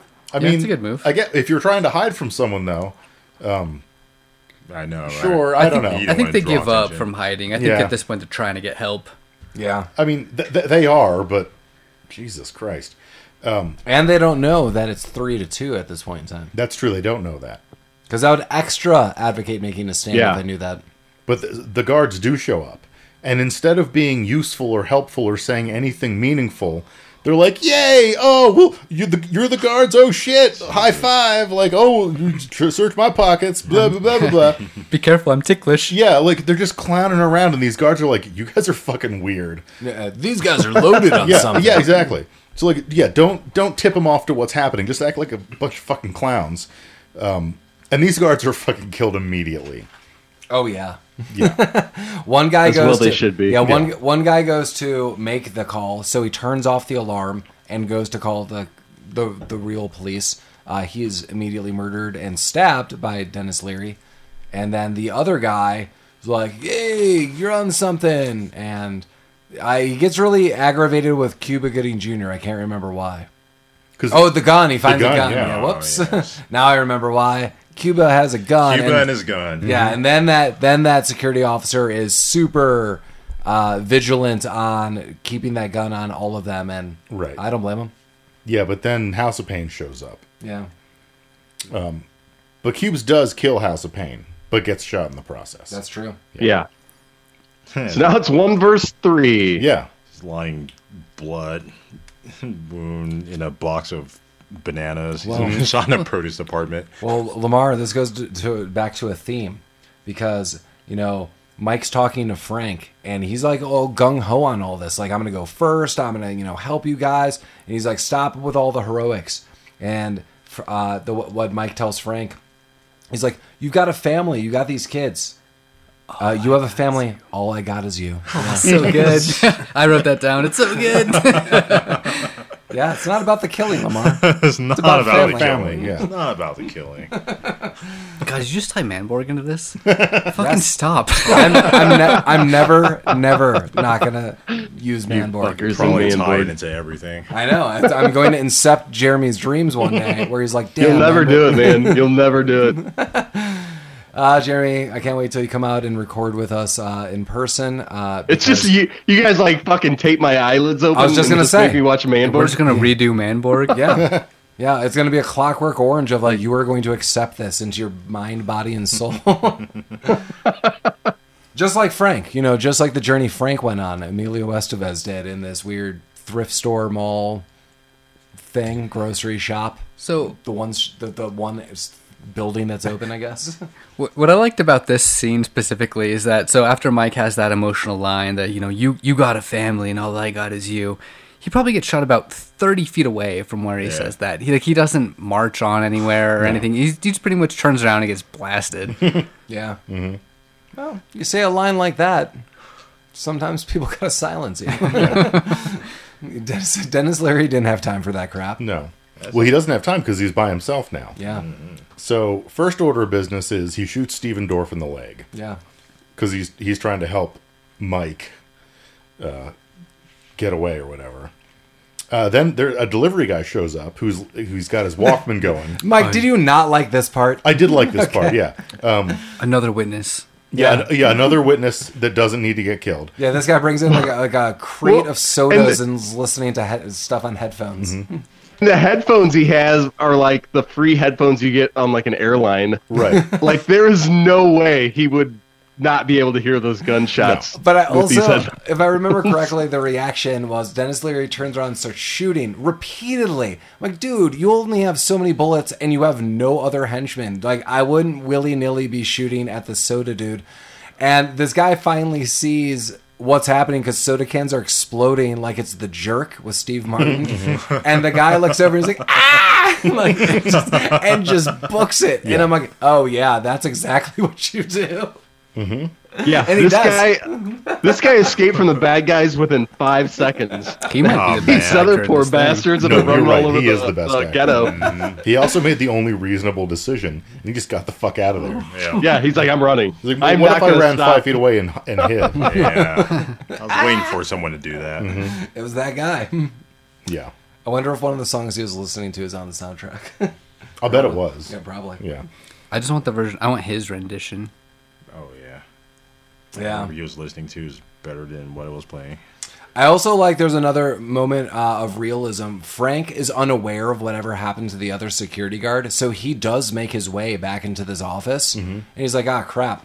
like, they, like Dennis Leary cut the phone cord, so there was kind of some fun thinking there. Yeah. Oh, But then he trips the silent alarm. on purpose. Yes. Yeah. Well, so yeah, so he hides he hides uh, Cuba and John Boy, whatever his name was, uh, in a closet and like keeps him in there before he goes off to set the silent alarm. Also very similar to the Ninja Turtles, hanging out in closets, going in sewers. We're one Well, pizza also- slice away.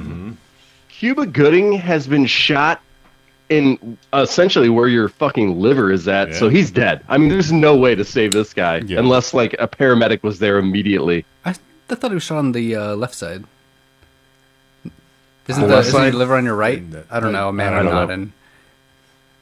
I, Uh, he's Yeah, fine. Was- Yeah, he's fine. Yeah, no, he's gonna be okay. Let me bring this back to Manborg, Colin. If he Something had a happened in that Manborg Corvette. body, it wouldn't matter. It'd be all Manborg. Isn't a man Borg just three quarters man, one quarter robot? he had that. He had that. I don't wanna s- get into that. that soul goo. And so, that, if you have a vial of soul soul goo, everything is offset in those ratios. It's all in the goo. Yeah. That's the tagline. You want a Rabbit Troop sucks T-shirt? It's all in the goo. You got to do like the rabbit troop sucks uh, drinking game. Like every time goo is mentioned, drink one. So you would not get very very far into any Goo, of those. Manborg, Little Monsters. Yeah. We could do like a bingo Yeah, card. out of the class. yeah, head of the class. Didn't, didn't I describe in Deep Rising like everyone's left with goo bones? Yeah, boom. Mm-hmm. There- well, There's a pill you could take for, for the goo bones. well, again, we get into the uh, fight uh, of these guys, uh, and Emilio Ves- Estevez just starts running around. He's screaming, trying to get his attention. This comes back to another camera scene um, where Emilio Estevez is front and forward, and you could see off Yeah, to the I right. like that. Mm-hmm. Yeah, that he's sneaking around. That's the photo I think we're going to use. That, um, I know exactly what you're talking about. That was that was a cool scene. Yeah, and they, again, they used that first in the sewer where it was Stephen Dorff and it was Peter Green sneaking around. Um, Yeah. yeah, so there are some cool moments. I, I kind of like the fight scene at the end. Um, yeah, I'll, I'll let you guys go into the fight scene. A lot of glass. Lot, oh yeah, he takes his belt off and he like does a choke attack. Bel- The garrote. Belgarot, yeah. Yeah, Is that how you pronounce that? I don't know. yeah, I don't, I don't know either. Like the piano wire thing. Yeah, Yeah. um, yeah. So he gets he gets Leary by the neck, and they're just tossing each other around. And this is a room that is exclusively filled with, as discussed earlier, old style boxes and glass display cases. Very nice glass. This for real wanted me, uh, made me want to drink cheap beer. Absolutely. Yeah. Um, they break every piece of glass. It's all broken. Um, and you know they tussle back and forth, but but Frank does get the upper hand.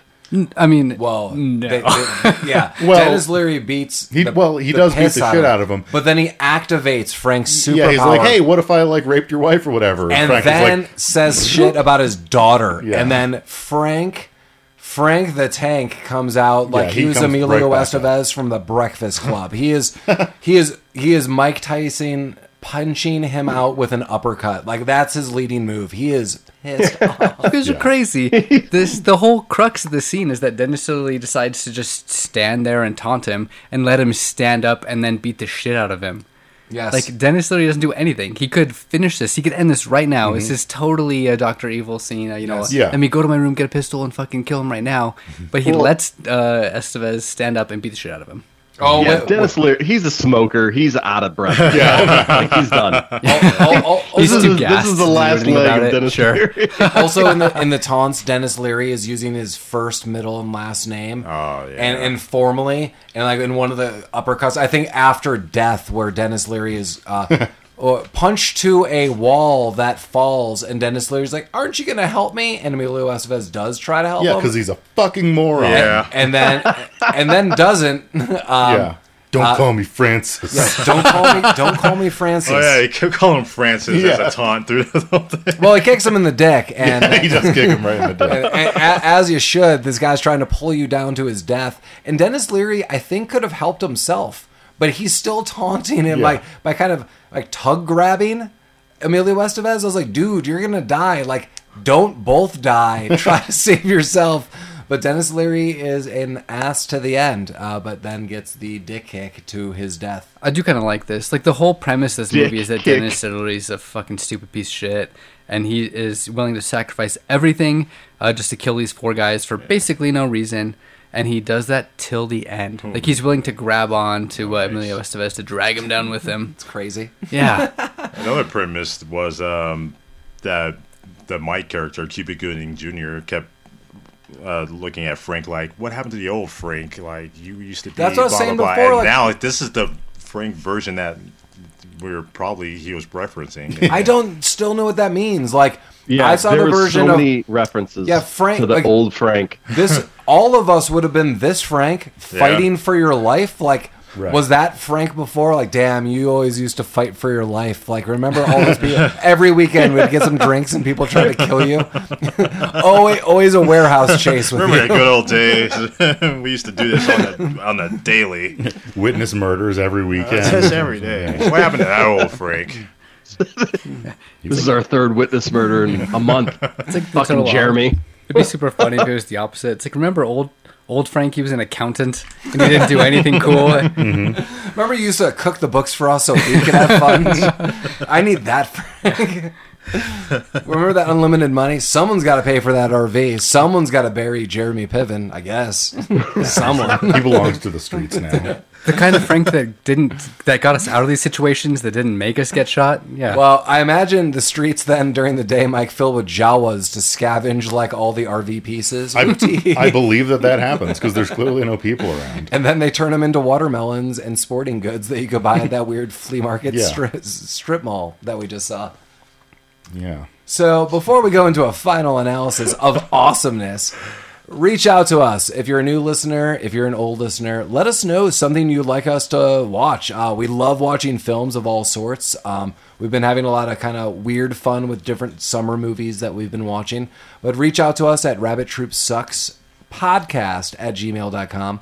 Go to our website proper, rabbittroopsucks.com. You could write us there as well, and it goes right to our email. Suggest anything that you would want to see or hear, I guess, us critique. Uh, see some fun photos. You'll see Jeremy and Lamar and Colin. Maybe even Mike and I will show up. Uh, yeah. So you could do all those things. Hit us up on social media, primarily Instagram, which is, I guess, uh, more popular. And that's where we have posted the majority of all of our pictures and stuff. But Facebook, we are there as well. Uh, how does everyone feel about uh, Judgment Night? Mike, you love it. I know you did. Yeah. This movie is sucks Mike's so favorite movie. hard. I'll tell you what, if you if you think like, man, I should watch this movie, just take a take a beat, take a pause, go find your cassette adapter, get in your mom's Ford Tempo from 1992, hook it up to your your Discman, and just listen to the soundtrack and drive around. That'll be a better you go. experience than watching Yeah. this movie because this movie Take it. fucking sucks. Take a wrong turn. Yeah, and yeah, you'll experience Judgment Night. Yeah, I I can't. Oh man, like this is this movie is full of decent actors doing their absolute worst, Yeah. and it is a movie where at no point does anyone make any kind of realistic decision. Like the suspension of del- disbelief that you have to have to appreciate this movie is mind-boggling. Like it is. Yeah, the whole it is so poorly thought out. the whole problem with this movie and like the cinematography of this movie is actually very well done. I love the lighting. Yeah. Like the way that they did everything in the dark because Oh, even the though dark it is in the is- dark, you could still see all the scenes clearly. The cinematography's awesome. Some of those like foreground background shots that they do are, are great, but the writing Oh, it's it's of this is ridiculous. awful. Like like nobody would ever be in this situation. No. Like it would never play out like it did in this movie in a real scenario. Right. I read somewhere that uh, part of this, the, part of the reason why this ended up so goofy um, was that when they originally had done all of the, the taping and recording and editing and stuff, uh, it seemed a little too th- like too much like a, a thriller or a horror.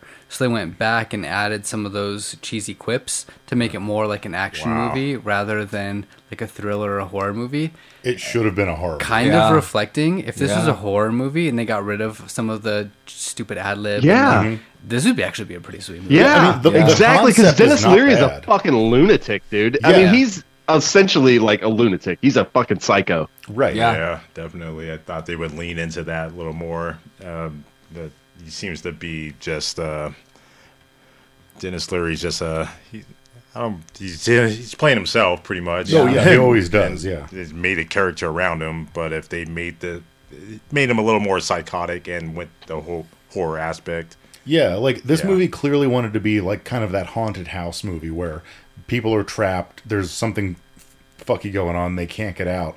Because that's the overall concept. Like they're being hunted, they're being terrorized, and they can't do anything about it.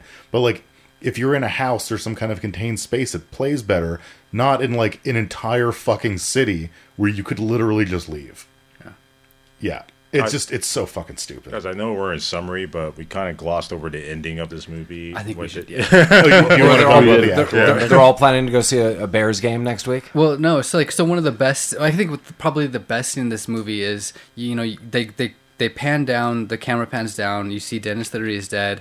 Um, Emilio Estevez hits grabs the phone and calls nine one one, and then a gun appears on the back of his head. Right. And you think it's Dennis Holy Leary." shit, Dennis Leary's alive! You know, classic classic trope. They got one more one more fight, and then ends up being a cop. Is that what you're kind of referring to? I was referring to how this movie actually ended. Oh, okay. Oh, so I thought this scene, that scene where you know there's a gun in the back of his head, Yeah. was super cool. I thought Yeah, that I- I was also like, like that. well, This was Yeah. also the only realistic interaction that two people had together because the cop has a gun on his head. He's like, uh, guys, like, my brother has been shot. Like, there are people, me and my friends have been terrorized. And the cop's like, I guess so, buddy. And another cop goes in, he's like, oh, fuck, no, no, no. Like, he's right. Like, fucking A. yeah, Yeah. we- Well, that- that- that's why I felt it was not realistic because the other cop's like, "Yeah, we've got some dead people upstairs," and then the other cop's like, "Okay, You're cool. and then takes the gun off him. I was like, "I would not take the gun off of anyone. You're all suspect." The, the that's one fair. alive guy, yeah, he killed everyone else.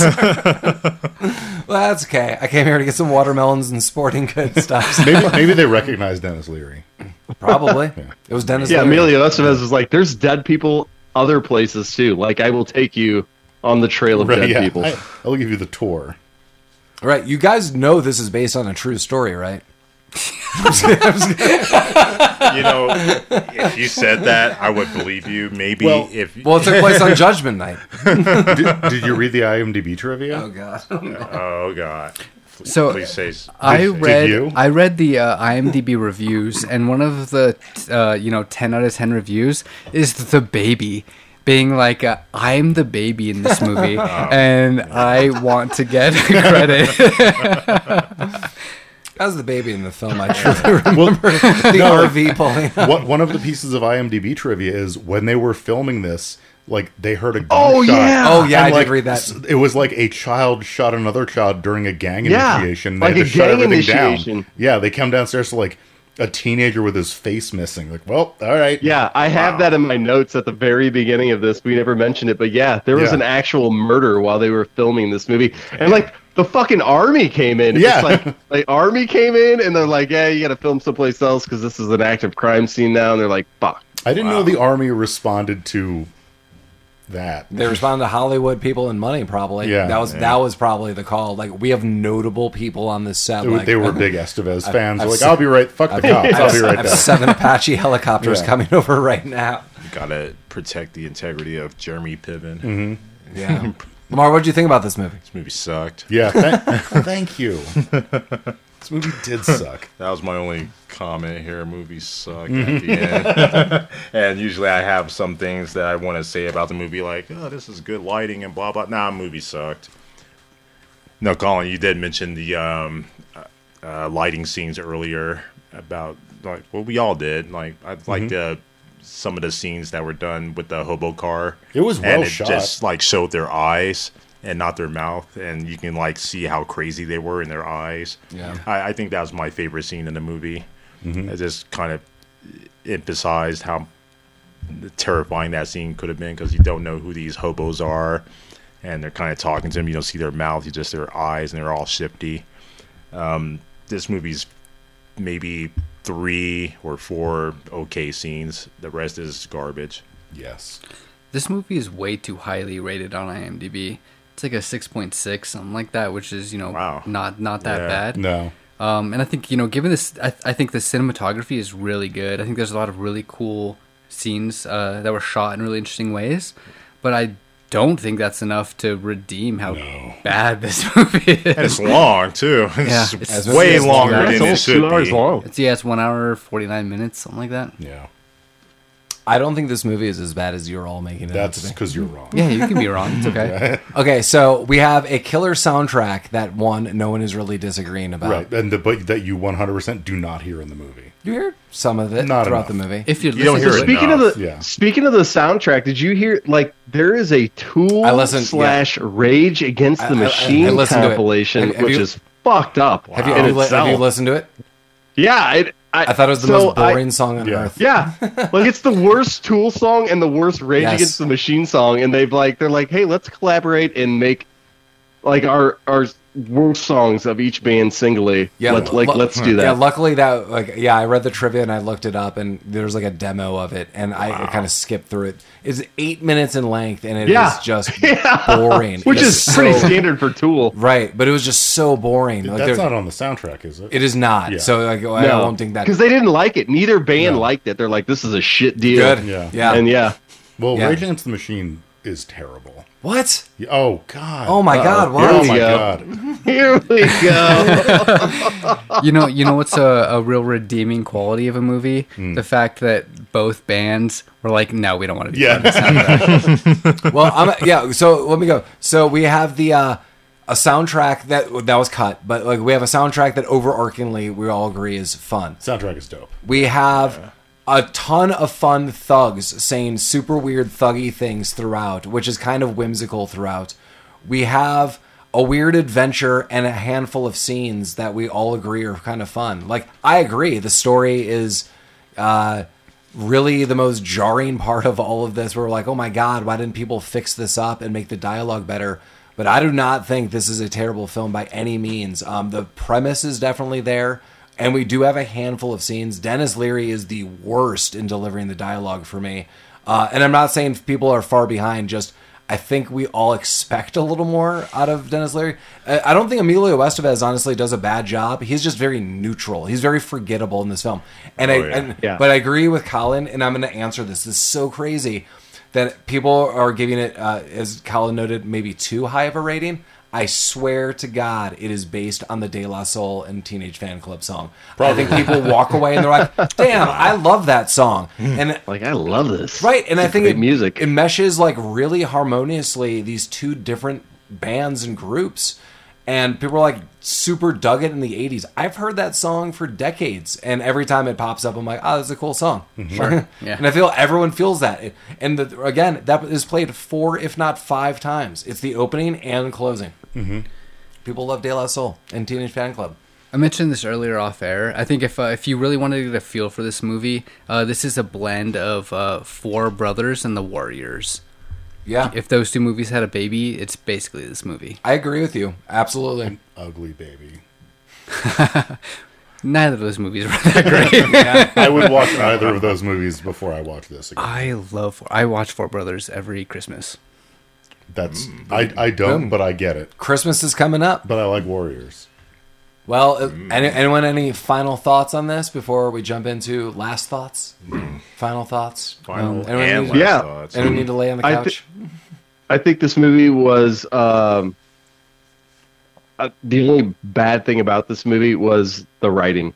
Yeah, totally. Like I think everything else was clicking pretty good. I mean, kicking soundtrack, the directors and the cinematography, it's great. The lighting was fantastic. I totally agree. It did The not writing. need to be two hours, The writing. almost in length. You know, I think you nailed it right there. The writing which is kind of sad. They're writing a wholesome movie back. Yeah, right. Like, I'm not, I'm not- that's why I said like I'm not saying the writing is top notch, but like everything else is firing Yeah. on certain Yeah. cylinders for me. Like Yeah, it shows you how important writing is to the Yeah. damn movie. Yeah. as as all these writers are on strike, etc. Like yeah, yeah, you Yeah, need a bunch right. of people getting paid real money, probably checking this stuff. Yeah. Well, it just the movie needed like something, some kind of constraint to explain all of the ridiculous decisions. that That's they were very making. true. Maybe a fact, not, not a That's- fact checker, that's but crazy. So you would defend like Deep Rising or some of the other movies we've done that have where, uh, crazy plot points where everything that is totally inexplicable has to happen in a very specific order. Right. And you're totally fine with that. Yes. But this movie is where you draw the line? Yes. Come Because on. Deep Rising is about a fucking sea monster. So I can I'm already I'm going in Yeah. with suspended disbelief. This movie is Campy. about people getting lost in Chicago and not being able to navigate back to a highway. But Dennis, but Dennis Leary That's is very after true. them. right. Like if they had just been Yeah. like th- they had the plot point right in front of them. If at any point Frank would have been like, "You know what? He has my fucking driver's license. We need to kill this guy before he kills my family."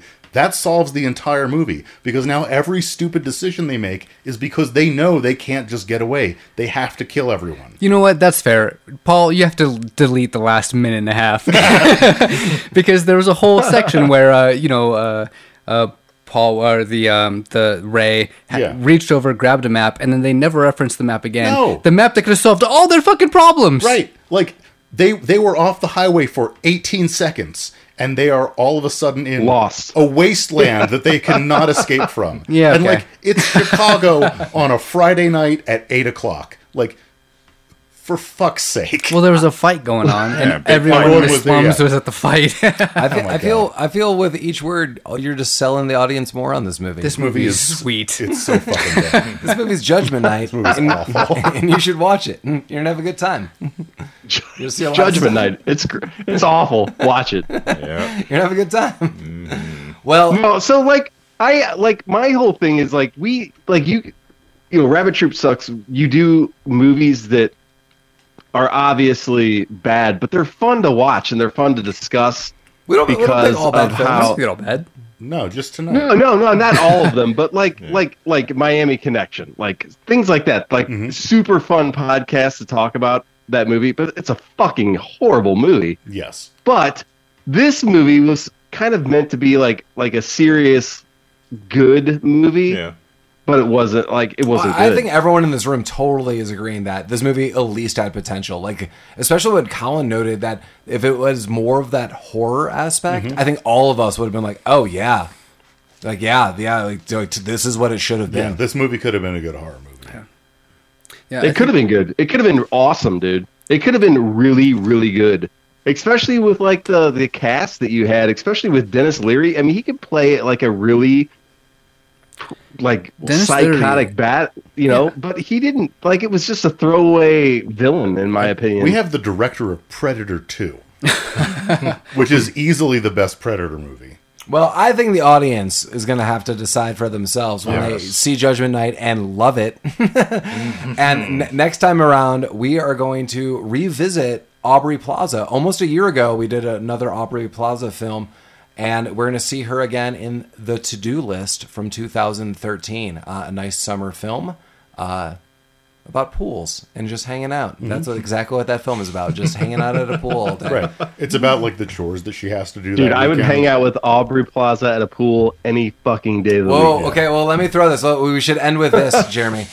Would you rather hang out with Aubrey Plaza or you have made it clear you were super hot for Sharon Stone? W- Young Sharon Stone, like in the heyday, and anyone. Uh, No.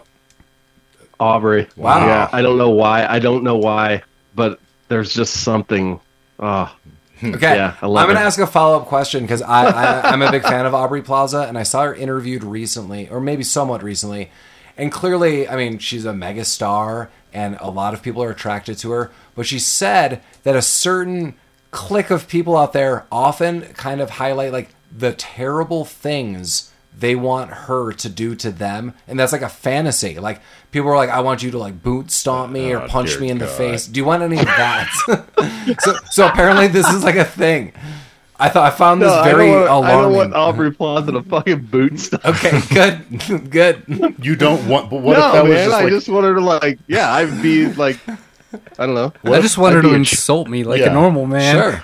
Uh, as always, Rabbit Troop sucks. Oh boy.